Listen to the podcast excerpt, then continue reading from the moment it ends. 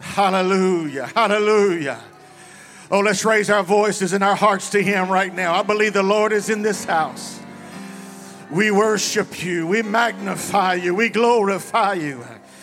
You are great and mighty and wondrous, oh Lord. There's none like you. There's none like you. You are King of kings and Lord of lords. You fill all time and space. You're the creator of the universe, yet you're the savior of every soul. We thank you for your presence. Thank you, Jesus. Could you just whisper that right now? Thank you, Jesus. Thank you, Jesus. Thank you, Jesus. It's a beautiful presence of the Lord here today. Amen. How many of you glad to be in the house of the Lord on a Wednesday night? On a stormy day. And uh, we're thankful that you're here tonight. There's no better place to be than in God's house with God's people. Turn around, look at your neighbor, and said, I'm glad to be here with you tonight. Amen. Amen. I'm glad to be here with you tonight as well. Our prayers are with Pastor and Sister Neelan. They are away for a couple days celebrating and being together. I think this is August is their anniversary month and birthday month. So they're they've gotten away for a couple days. I'm thankful that they can do that. Amen. And I know they'll be back this weekend and they'll be rested and uh, they'll be ready to go today. But uh, I'm glad to be here with you uh, this evening, and um, and you can put up with me for a few moments tonight. We'll plunge into the Word of the Lord. Amen. Romans chapter four. Romans chapter 4. You do have notes. We are finished with our Psalm series. Wow. Sister Neelan, if you were not here last week, you need to go back and watch that video. She taught an incredibly powerful Bible study on Psalms 27. And I'm thankful for that. And uh, I so enjoyed listening to that by video. So we're done with our Psalm series. How many of you enjoyed the Psalm series? You, you, you like that. You liked you liked that, and so uh, with Pastor's vision, we're going to try to do some more of that, hopefully. Uh, but tonight, I just want to, since we're done there, just want to kind of deviate from there and hopefully talk to you in a very practical way. Everybody say practical. Sometimes we need the practical with our theological. Are you with me? I said sometimes we need the practical with our theological. Romans 4 16 I'm actually going to read to you from the NIV, which I very rarely do, but I believe that it will help service tonight. Verse 16.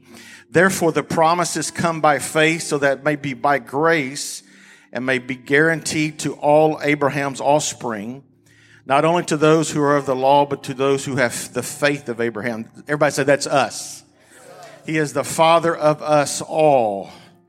As it is written, I've made you a father of many nations. He is our father in the sight of God in whom he believed, the God who gives life to the dead and calls into being things that were not. Against all hope, Abraham in hope believed and so became the father of many nations, just as he said to him, so shall your offspring be. Without weakening in his faith, he faced the fact that his body was good as dead since he was about a hundred years old and that Sarah's womb was also dead. Yet he did not waver through unbelief regarding the promise of God, but was strengthened in his faith and gave glory to God. Verse 21, this is the verse right here. If we don't hear anything else, this is a good reminder. We can go home right now. Being fully persuaded that God had the power to do what he promised. Look at your neighbor and say, I'm fully persuaded. This is why it was credit to him righteousness. The words it was credit to him were written not for him alone, but to also us, to whom God would credit righteousness, for us who believe in him who raised Jesus Christ from the dead. I want to hope to just teach a little Bible study here tonight on this subject how to keep on believing while you're still waiting on God. Amen? How to keep on believing while you're still waiting on God. Lord, I feel your presence in this room. I pray, Lord, that your word would go forth. I pray for the spirit of encouragement and strength to breathe on this place today and every person that's here and with those that are watching online. I pray, God, that our faith would arise because we know that you are the one who has promised and you can back it up with your power in Jesus' name. If you believe that God is true to his word, could you put your Bibles down before you're seated and give God praise right now? All over this place. Hallelujah.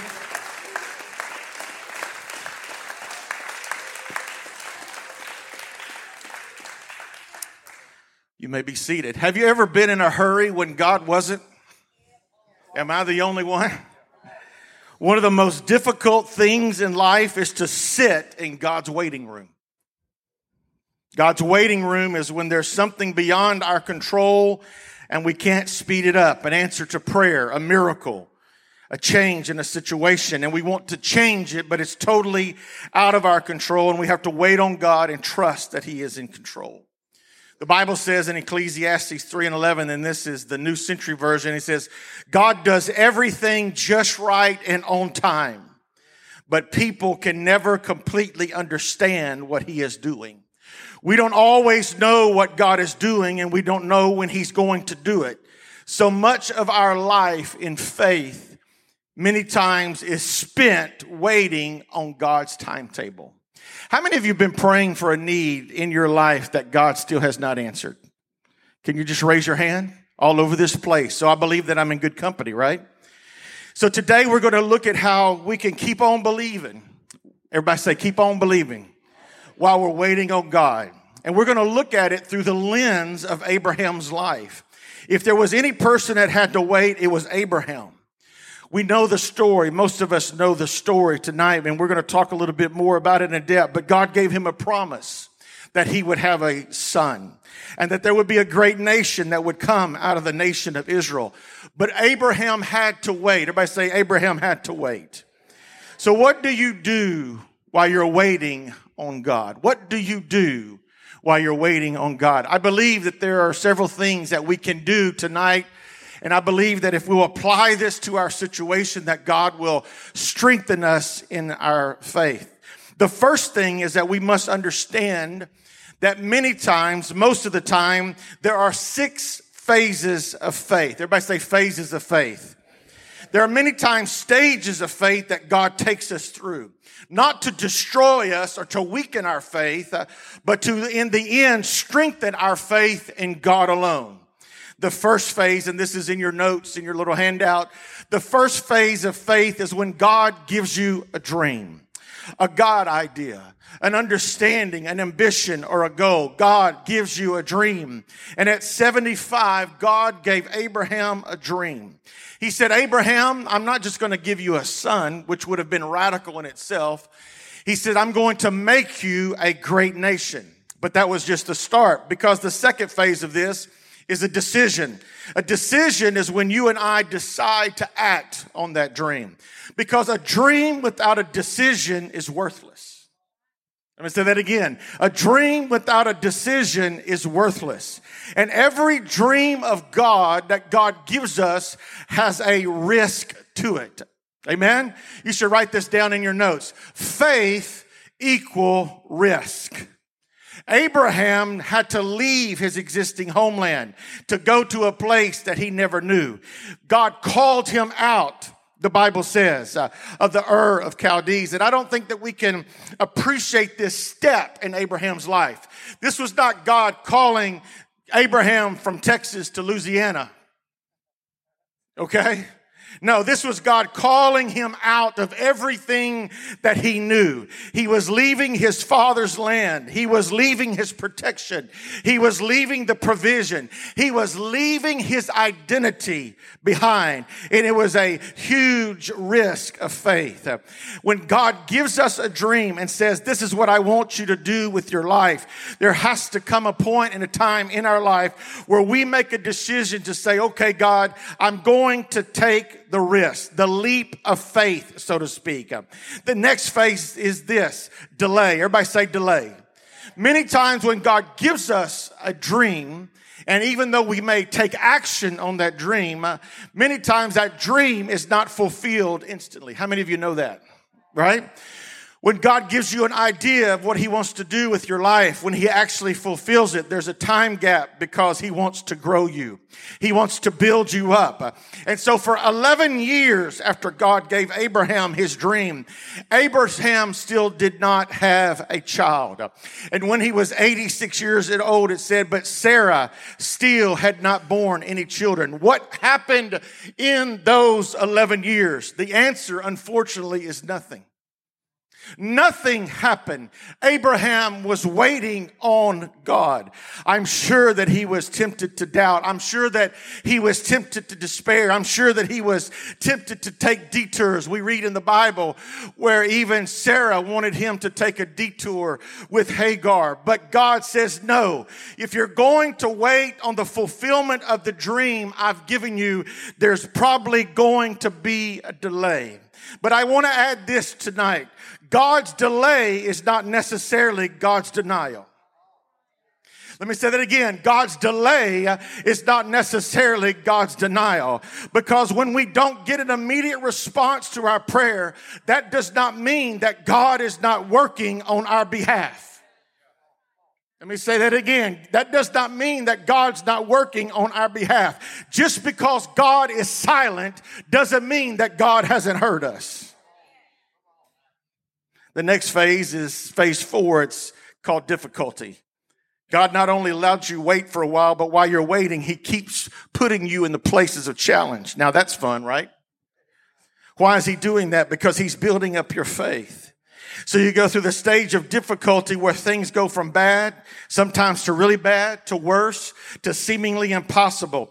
And notice that at the age of 99, Abraham still did not have a son. He was 99 and Sarah was 89. Look at your neighbor and say, that seems impossible.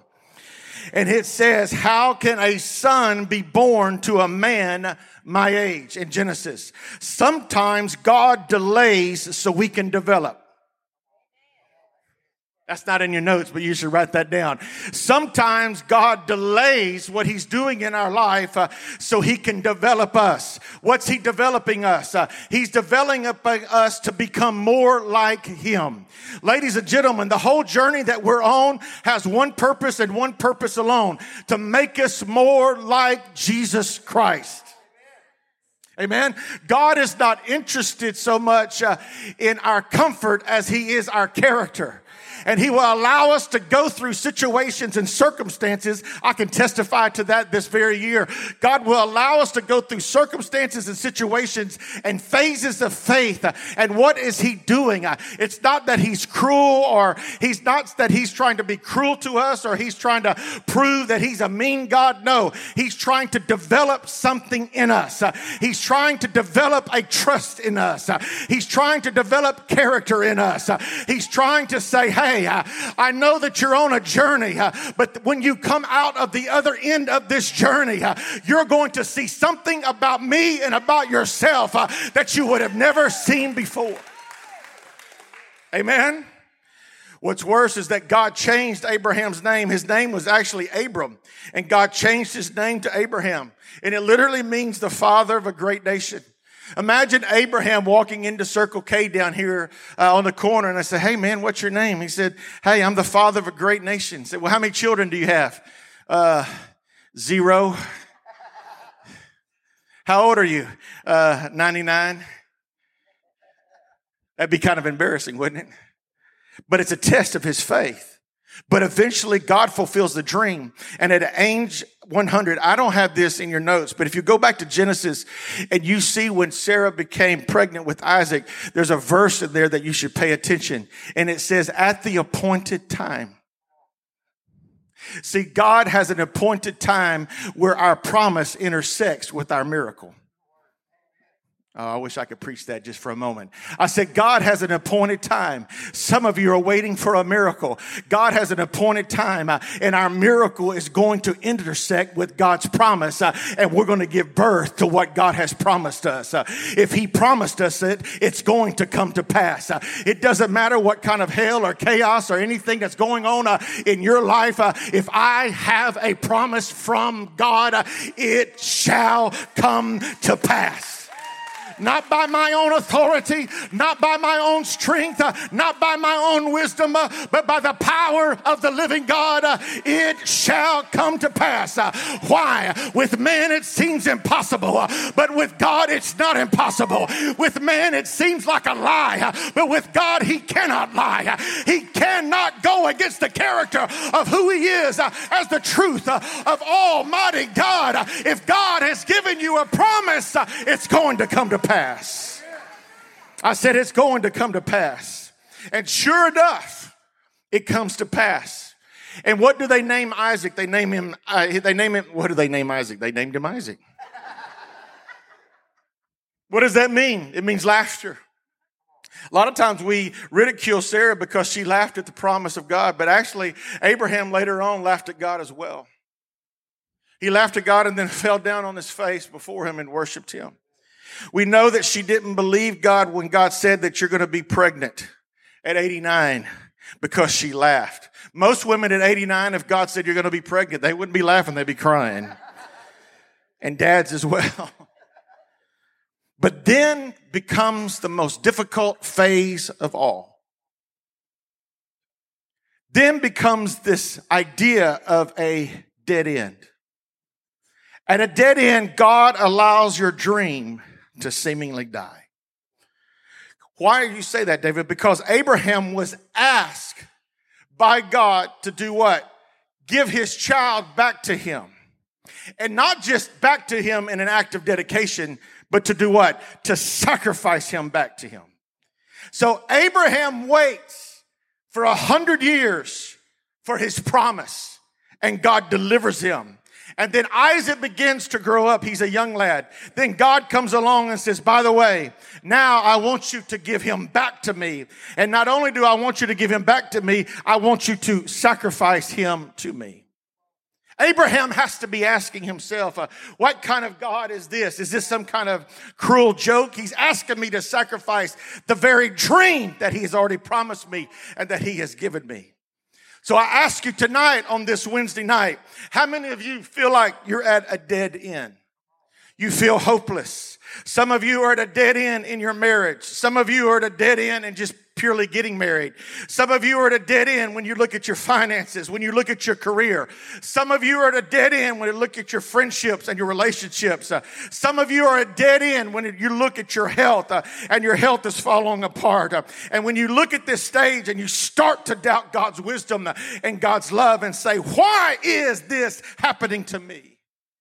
It's out of my control.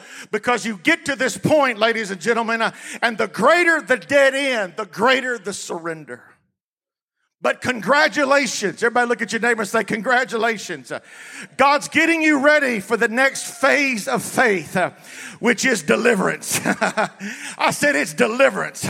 He's preparing you for deliverance uh, because you see, the greater the dead end uh, and the more hopeless the situation, the greater the deliverance is going to be. The more of the miracle that it's going to be. It would have been a miracle for Sarah to have a child at 60, uh, much less 89. Uh, but let me tell you something. Uh, when it seemed like it was all over, like God was wanting to bring it back, but God was getting ready for another miracle in Abraham's life, he was getting him ready for a miracle of deliverance. I don't know who I'm preaching to or teaching to tonight, but you find yourself literally in a dead end situation. Uh, congratulations. Uh, God is about to bring you uh, into a place uh, of deliverance. Uh, it may look dead now, uh, but get the eyes of your faith on and say, God, allow me to see this like you see this.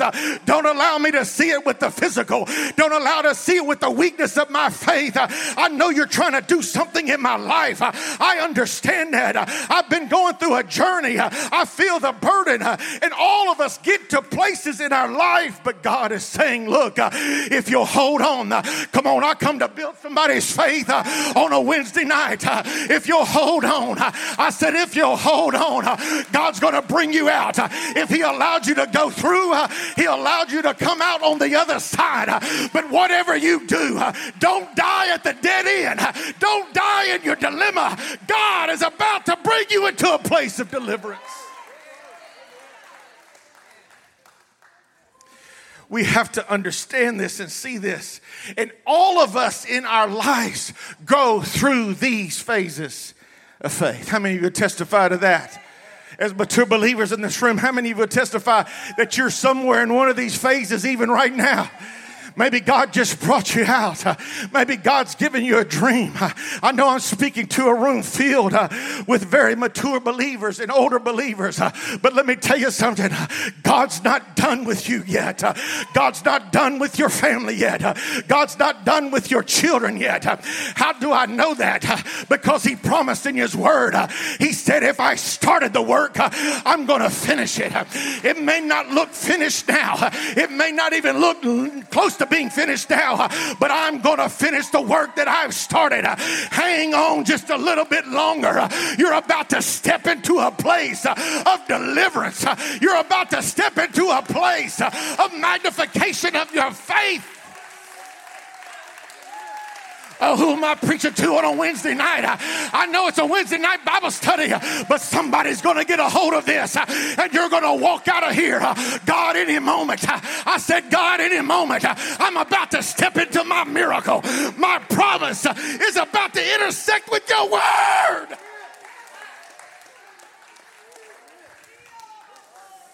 It looks impossible.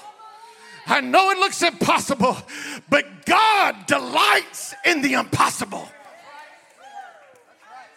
I said, God delights in the impossible. The impossible is the platform for the miraculous. I know it looks dead, but God delights in resurrection. Ah. Maybe I'm just preaching to myself tonight. Remember where you're at in phases, these six phases of faith. The number, the second thing that you've got to do is remember what God can do. Let me say it this way. Remember what only God can do. Some of you are facing situations that only God can work out that situation. So don't focus on what you can't do. Come on, look at your neighbor and slap him in the head. Say, wake up. Don't focus on what you can't do. The situation may be out of your control, but it's never out of God's control. Romans 4:17 Abraham believed in God who gives life to the dead and who creates something out of nothing. This verse right here is the definition of a miracle. In a miracle, here's what happens. Either God gives life to something that was dead or he creates something out of nothing. Ladies and gentlemen, I still believe that God is a miracle working God. I know he doesn't always answer like we want him to answer. I know his timetable looks totally radically different than our timetable. I understand. I'm wise enough to know that sometimes God doesn't heal in this world, he heals in the next world. I understand all of those things, uh, but I refuse to believe that God still cannot work a miracle for my life. He can give life to a dead career. He can give life to a dead marriage. He can give life to dead dreams, dead finances. Uh, he can bring something out of nothing. Uh, Jesus said anything is possible if you have faith. But notice what Abraham did. Abraham, where did Abraham put his faith? What did he believe in? Did he believe in himself? No. Did he believe in his feelings? No. Did he put faith in faith? No. Did he practice positive thinking? Maybe he did, but I don't think so. He believed in God. See, it's not the, it's not the matter of faith, it's the object of my faith. Amen. I said it's the object of my faith. My faith is not in my own interpretation of the situation. You see, positive thinking and faith are not the same things. Now, I'm, I'm, all good for positive thinking. Don't, please don't get me wrong. But positive thinking only works in one situation. It works in situations where you and I have control over the situation. Right? If you believe you're going to do good on your job and you work hard, you have control over that. Positive thinking, though, is worthless when the situation is out of your control. especially when you come to a dead end in your life. When you come to a dead end, you need more than just a happy, fuzzy thought. You've got to have radical faith in God. I could walk around all day long and say, I believe that I look like George Clooney or Brad Pitt. But guess what? All the positive thinking in the world is not going to change that. So I have to have faith. And having faith in God is far more than what you need than a happy, positive, think pretty thoughts. When you get to a dead end, is this helping somebody? Because it's, I just gonna preach to myself here. When you get to a dead end, you got to remind yourself what God can do. What can God do? What is impossible with men is possible with God. I said, what is impossible with men uh, is possible with God.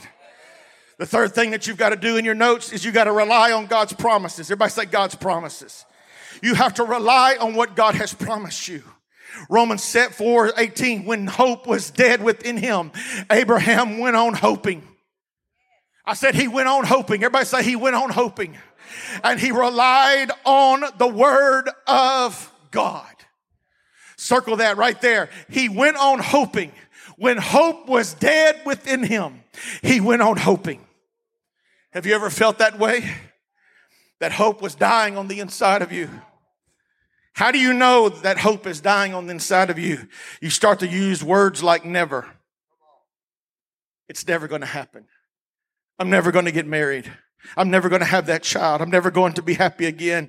This situation is never going to change. We'll never have enough money and hope dies within you. So what do you do? Do you go on vacation? No. Notice what you do.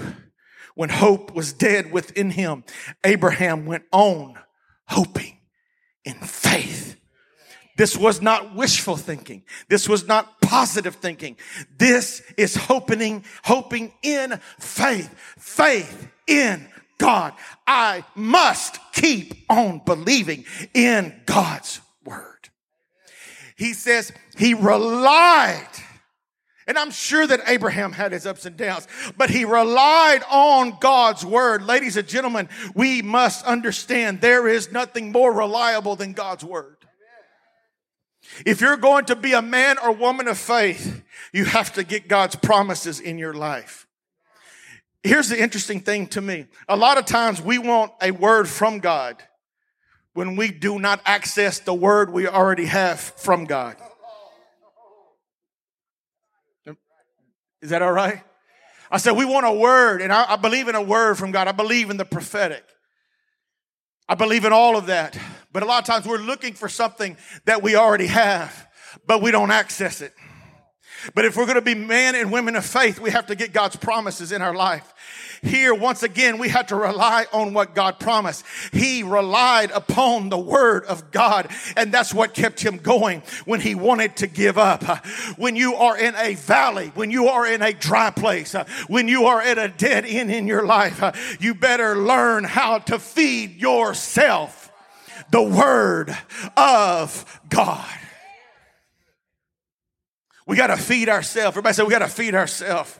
What are we feeding ourselves? We need to learn the word of God and we need to memorize it. We need to be deep inside of our spirit so that when we get into a fight, we don't have to dig around and look, but it's something that comes into our spirit. Uh, and when we're in the fight of faith, uh, the word of God can come out of us, that, that mighty two-edged sword. Uh, with God, everything is possible. Uh, the only thing that counts in faith is expressing itself through love. Uh, the promises of God uh, are yes and amen. Lord, I thank you that you're my healer. I thank you, Lord, that the stripes upon your back were taken for my healing. I thank you, Lord, that you went to the cross uh, and you paid the price for my salvation uh, and my identity. Uh, I thank you, Lord, by the blood that was shed uh, on Calvary. Uh, I am healed, set free, redeemed, uh, and justified. Come on. You got to get a hold of God's word. I said, you got to get a hold of God's word. You got to learn how to preach God's word to yourself. You got to learn how to preach the gospel to yourself.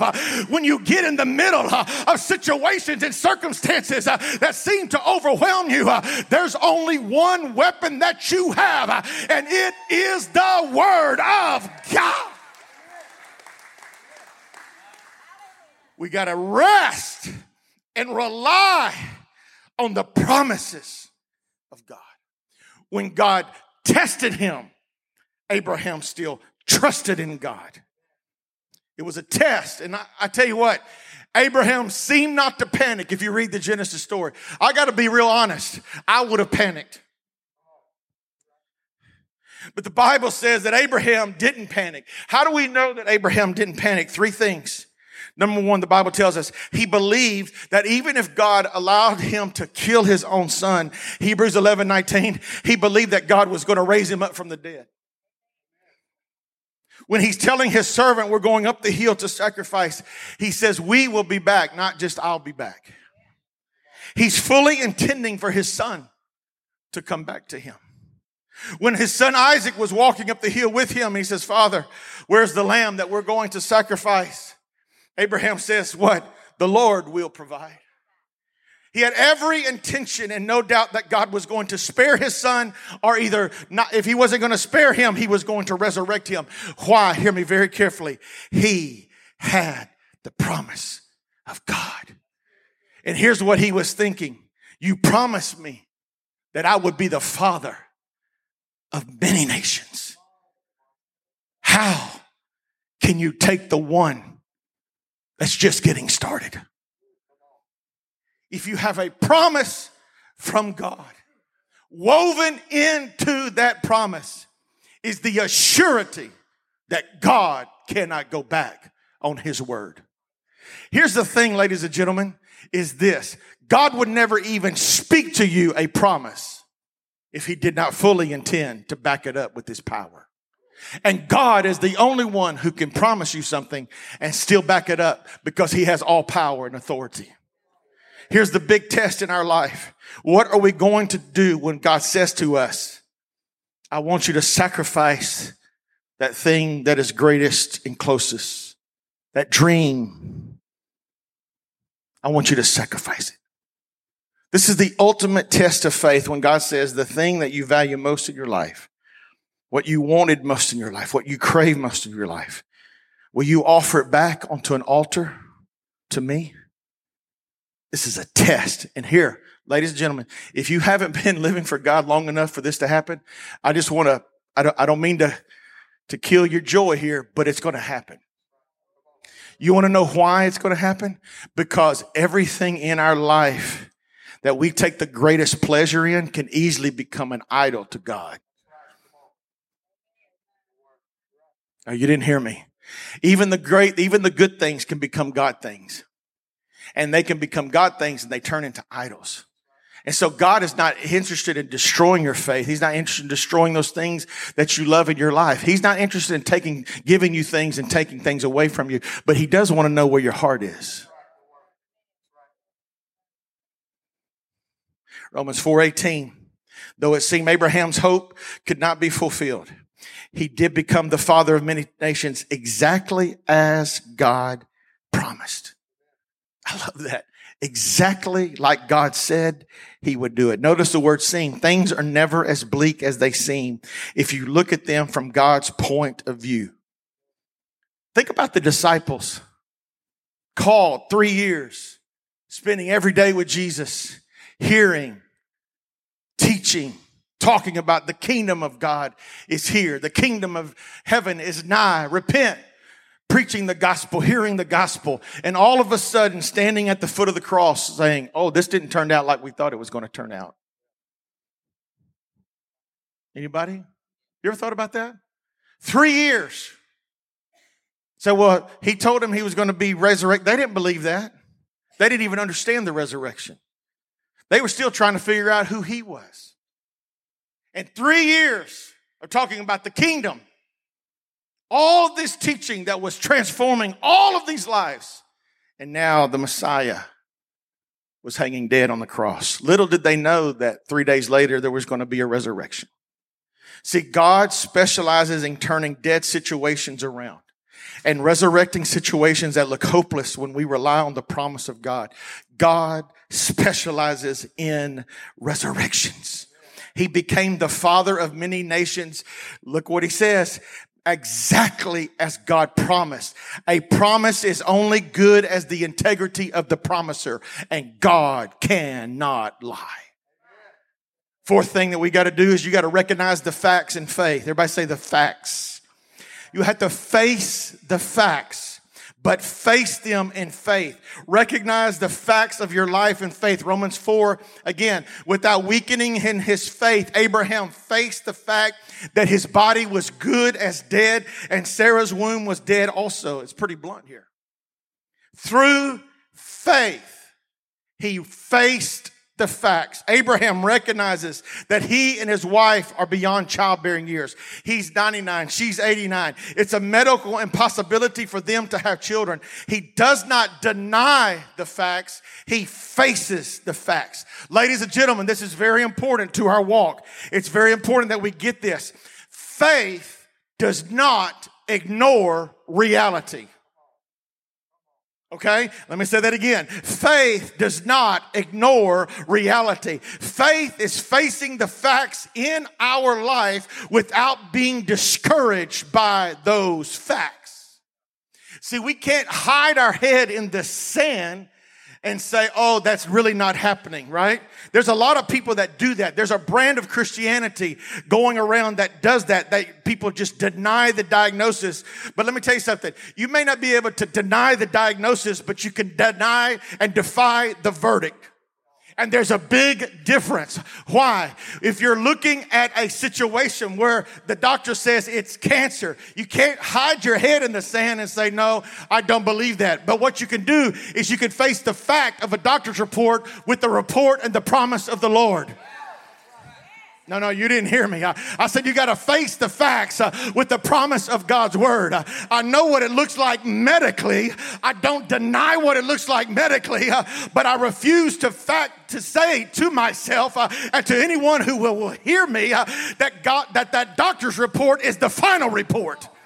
I said that that doctor's report is the final report. A friend of mine's mother, who is elderly, uh, was in the hospital just this last week, uh, and the doctor said, There's nothing more that we can do. Uh, we'll try one more procedure on her heart, but trust me, you need to bring the family in. You need to bring everyone around the bed because we just don't know how medically this can happen. 12 days later, today, she walked out of that hospital. You're not hearing me. I said, You're not hearing me. We didn't deny the fact that our heart was bad. We just had a greater promise. I said, We got a greater promise. We've got a God who says, No, the story's not over yet. Ah, there's this brand of Christianity that says, Deny all of your problems and smile. No, if you're running 104 temperature, you're sick. Stay home. Amen. Anybody with me? Who in this room is exempt from life? None of us.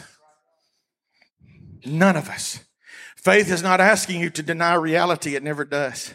Faith is asking you to face the reality in your life without being discouraged by it. It's not living in denial. Faith is not stubborn foolishness. Look, if you're waiting for eight track tapes to come back, bury that idea. Some of you don't even know what that means, but most of you do. Right? Come on now. If it's your 50th reunion and you're still waiting on that girl to say yes to prom, bury that idea. Grieve deeply, but let it go. Now, I know that's funny, but here's what I'm telling you. Some of us need to do legitimate deep grieving in our life and let it go. Don't have a pity party, but believe that God knows best. And for us to say, yes, it did not turn out the way that I planned it. But I believe that God has a better plan. And that's faith. I don't know that we have a, Sister Gwen, I don't know that we've got a choice. It's either we have faith in God who He says He is, or we could just roll up in a ball and die. I don't think that's a choice.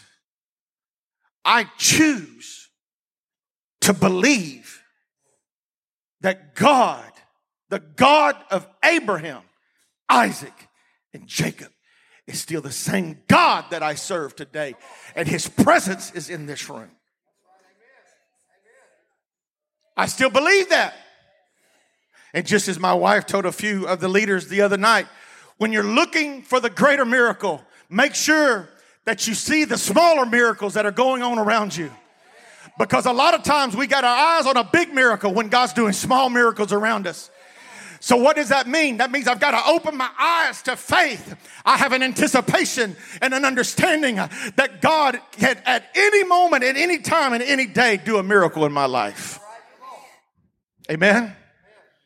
Some of you wanted to get married, but you never did. Some of you wanted to have children, but you never have. What do you do with that love? Do you block it in? Do you become self absorbed? I'm not going to let anybody get close to me. I'm not going to let anybody touch my heart. No, you have to redirect that. How do you keep on believing when you feel like giving up? You got to understand the six phases of faith. You got to remember what only God can do. He can do anything. You have to rely on God's promises and remember what He's promised you. And you have to recognize the facts of faith in your life. And the fifth thing, finally, you rejoice in anticipation. I said, you rejoice in anticipation. You expect, you joyfully expect God to act in your life and do good things, even if it's not the way that you planned. He will do good things. Romans 4:20 Abraham never doubted. He believed God for his faith and trust grew ever stronger and he praised God for the blessing even before it happened. He was completely sure that God would be able to do anything that he promised. Notice this. Even before he happened. When we thank God for something after it happens, uh, that's called gratitude. Uh, but when we thank God for something before it happens, that's called faith. And the highest form of faith is thanksgiving to God in advance. God, I don't know how you're going to work this thing out. God, I really feel like I'm at a dead end, but I'm going to thank you in advance that you know what you're doing. I'm going to thank you in advance that you're going to work it out. One day, like Jesus went to the tomb and the people asked him to raise Lazarus from the dead, and he walked up and he said, Lord, I thank you that you have already heard me. What was he doing? He was thanking God in advance. Why? Because when God delivers us, it becomes a testimony. I said it's going to become a testimony. How many of you need a testimony in your life? Amen. I'm finishing, but how many of us are tired of, I'm not, please understand, and I'm going to clarify this. How many of us are tired of having more prayer requests than we are praise reports? Can I say that again? I don't know about you. How many of us are tired of having more prayer requests than we have praise reports?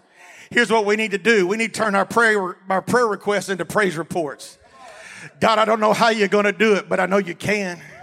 I don't know how you're going to fix this situation, but I know you can. Uh, this financial situation seems overwhelming to me. I don't know where it's coming from, but I know that you can supply. Uh, I don't know what it looks like. My child, my son, my daughter, they look far, far from you. Uh, I don't know how you're going to bring them home, but I know you can. Uh, why? I got a promise. Uh, I said, I got a promise. Uh, I'm not let going of my promise.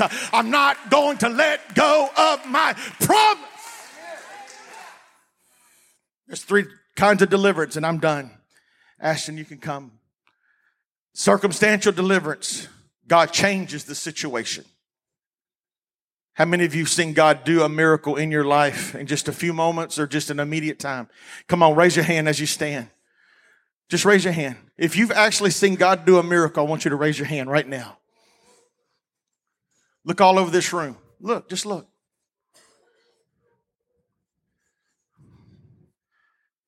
How many of you, as you, as you put your hands back down, how many of you also seen God take his time?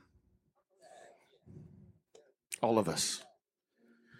Three types of deliverance circumstantial, God changes the situation, He miraculously turns the situation around. And God will do this over and over in our life. Sometimes it's he does a personal deliverance. And you know what? He doesn't change the situation, He changes us. Sometimes we have to stop and say, God, I, I've been praying about this for a long time. Is there something you want me to learn? While I'm in this trial? Because you know what, Lord? If this is a trial and you're trying to teach me, I'd love for you to speed up the lesson. And I sure would like not to repeat this lesson again. Can I just graduate, Lord, from this lesson? The problem is, is we keep having to learn the same lessons. And as my mentor said, sometimes we just keep going back to the University of the Well, Jonah, over and over again. Sometimes he does personal deliverance and he changes us. Because let me tell you something God's never going to waste what you're in. Don't let it waste you.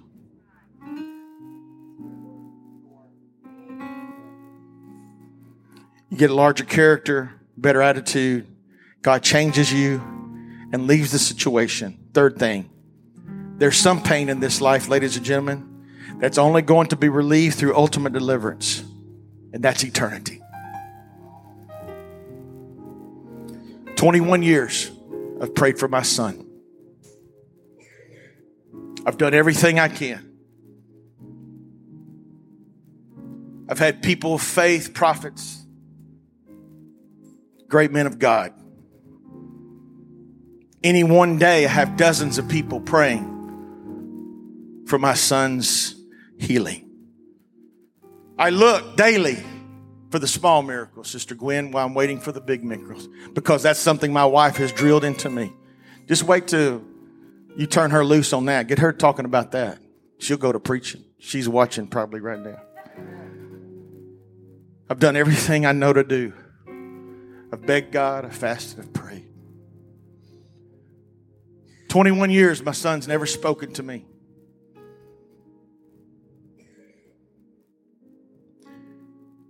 But does that give me a reason to give up hope? No.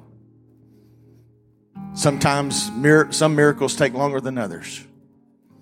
Here's one thing I do know if God does not heal Alex on this side of eternity, there's coming a day on the other side of eternity that he's going to talk to me. And we're going to sit down for eternity. Or we're going to talk about everything that we couldn't talk about on this side of eternity. Come on, I'm preaching to somebody.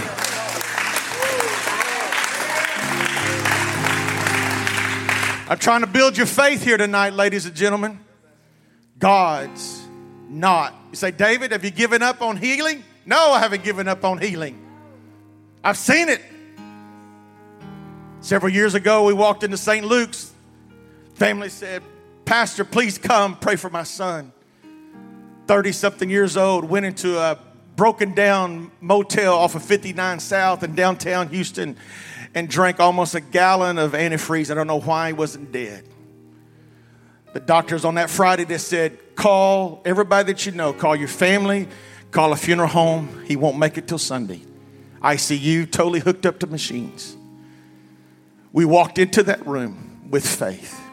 We laid hands on that young man and we rebuked the death angel that was in that room and every word that had been spoken over to him. Six weeks later, took a while. I said, six weeks later, that young man walked out of that hospital.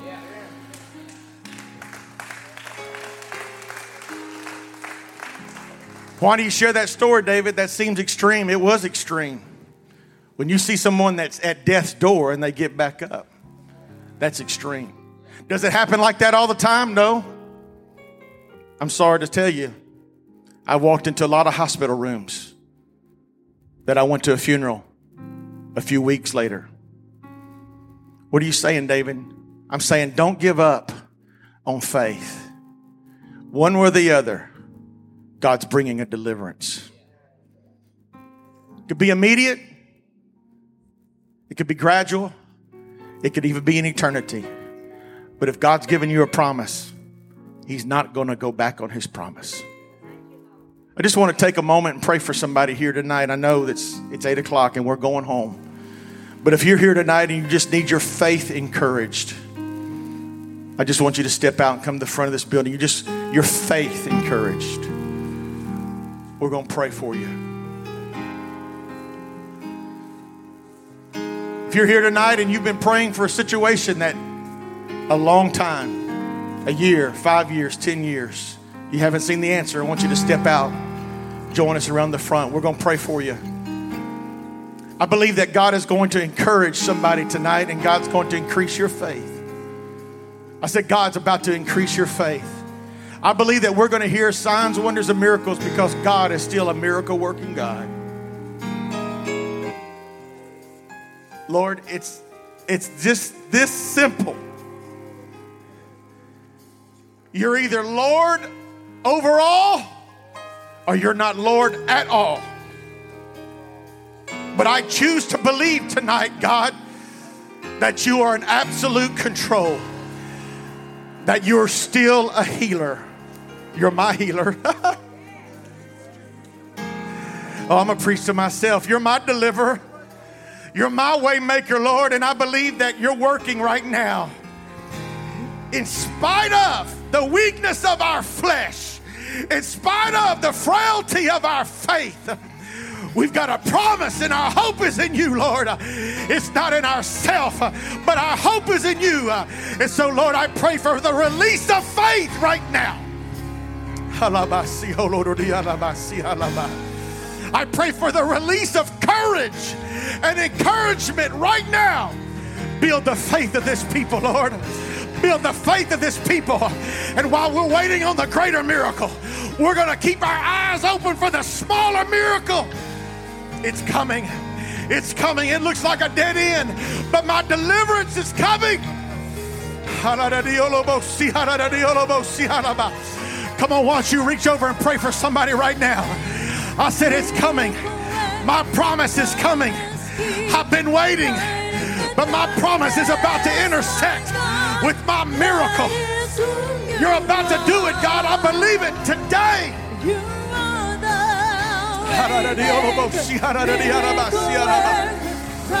We release healing in this house, Lord. We release deliverance in this house. You said, whatever we bind up shall be bound in heaven. Whatever we loose in this earth shall be loosed in heaven.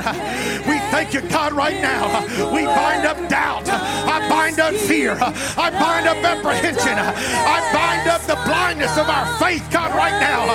And I loose the miraculous. I release the power of the Holy Ghost to, do a work that we've never seen.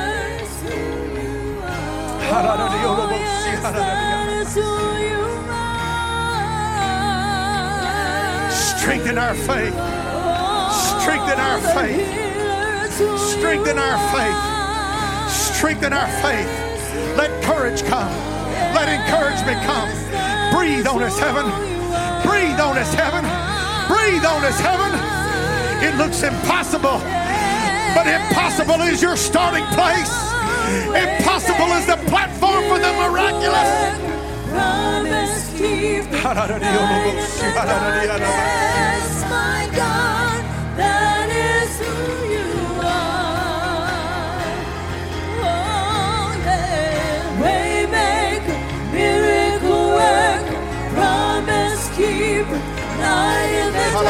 Yes,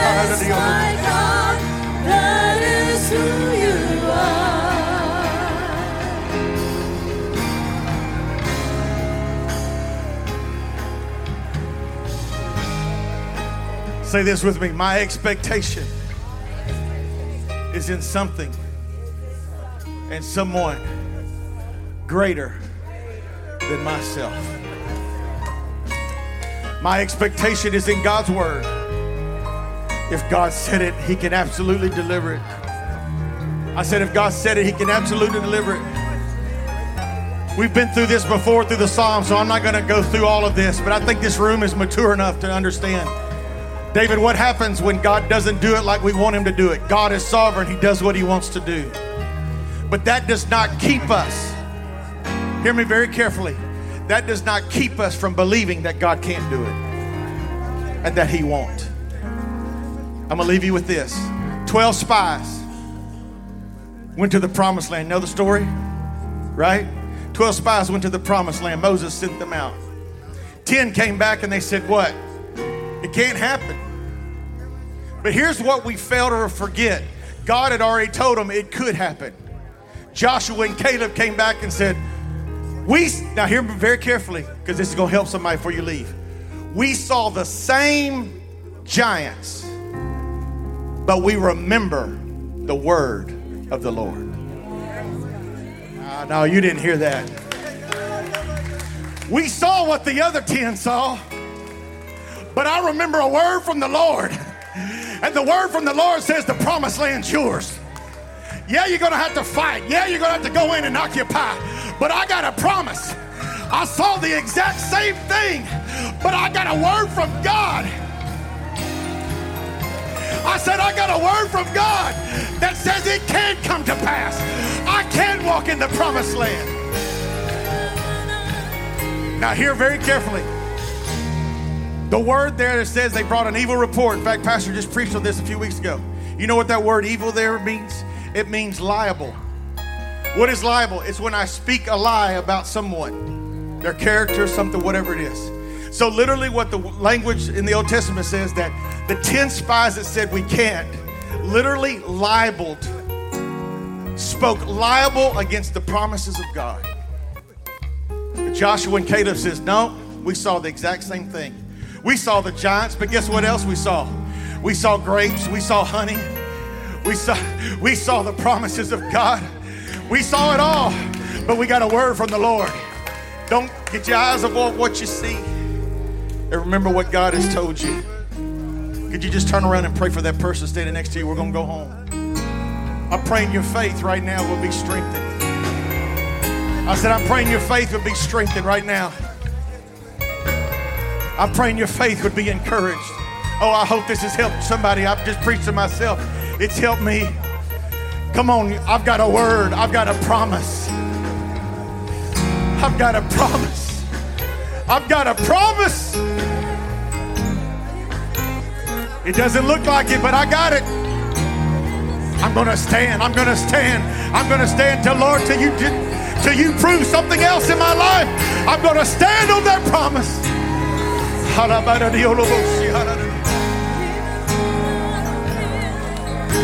Come here, Tyler. Come here. Come down here. Let's pray for this baby. Come on, I need some people of faith. We're going to pray for this child. He's going to stand in. Jesus' name.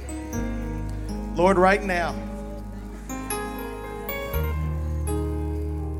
while we wait for the greater miracle, we thank you for the smaller.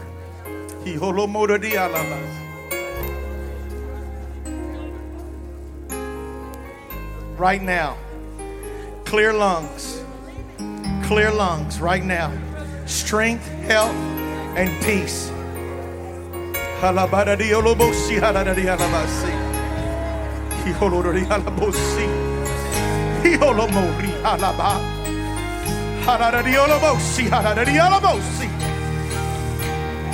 Right now, right now. We don't have anywhere else to turn, Lord. We're thankful for medical science. But I thank you, Lord, that you're still the same God. Right now, in Jesus' name, bring health and healing and wholeness. Right now. We're waiting on the greater miracle, but we thank you for the smaller miracle. And we rejoice in anticipation that you're working in this child's life.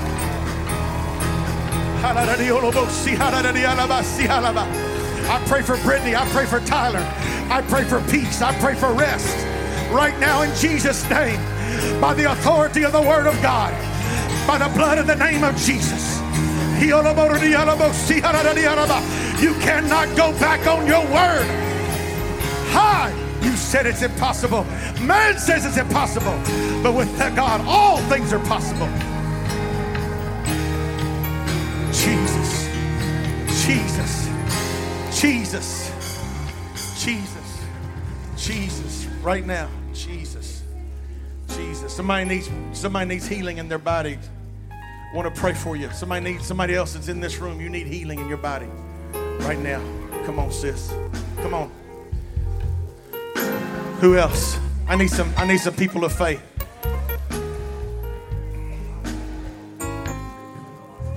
We're going to speak the word of God, right? It's all we have is God's promise right now. Lord, in Jesus' name, by the authority of your word, the promise of your word and the power of your word, the power of your name and your blood that was shed for us. We are covenant sons and daughters, and we declare healing and wholeness, God, right now.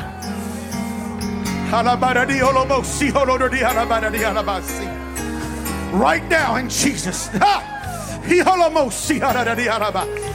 We speak it, God, by your name, by your name, by your name, by the authority of your name and your blood right now in Jesus' name. You took stripes upon your back, Lord. I thank you for healing. I thank you for healing. I thank you for healing. I thank you for healing. I thank you for healing. I thank you for healing. I thank you for healing. I thank you for healing right now. Jesus' name. Jesus' name. We love you. Tell everybody you know that you serve a great God. Invite them to be back here Sunday. Amen. Invite them to be back here Sunday. If you need prayer, if you're still here and you need prayer and you want us to pray with you, we'll pray with you. We love you. We can't wait to see you this Sunday at 10 o'clock. Bring somebody. We're come expecting that God's going to do a miracle.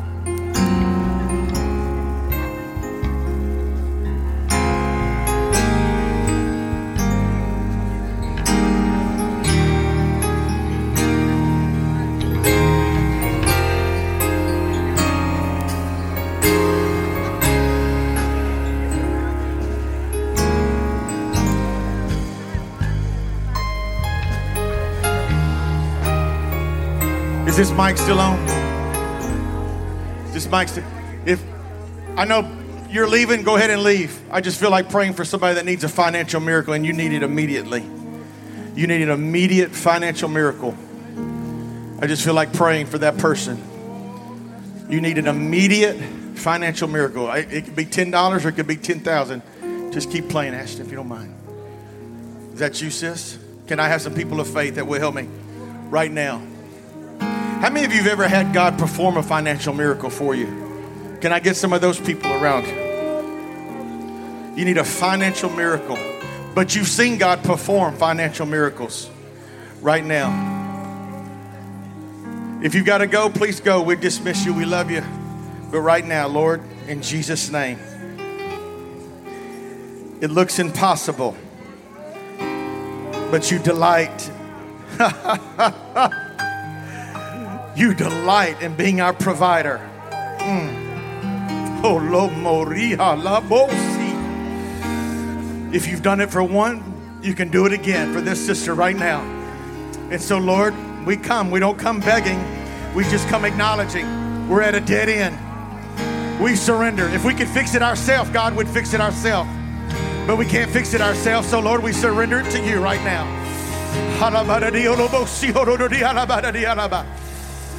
I thank you, Lord, for bringing people into her life that are a blessing, not a curse, Lord, right now. Every need being met, Lord, as she surrenders it to you. I thank you, Lord, for the testimony of your grace. The testimony of your grace, Lord, right now.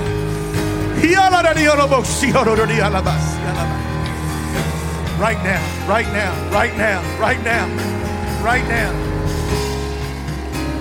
right now. Right now. Jesus.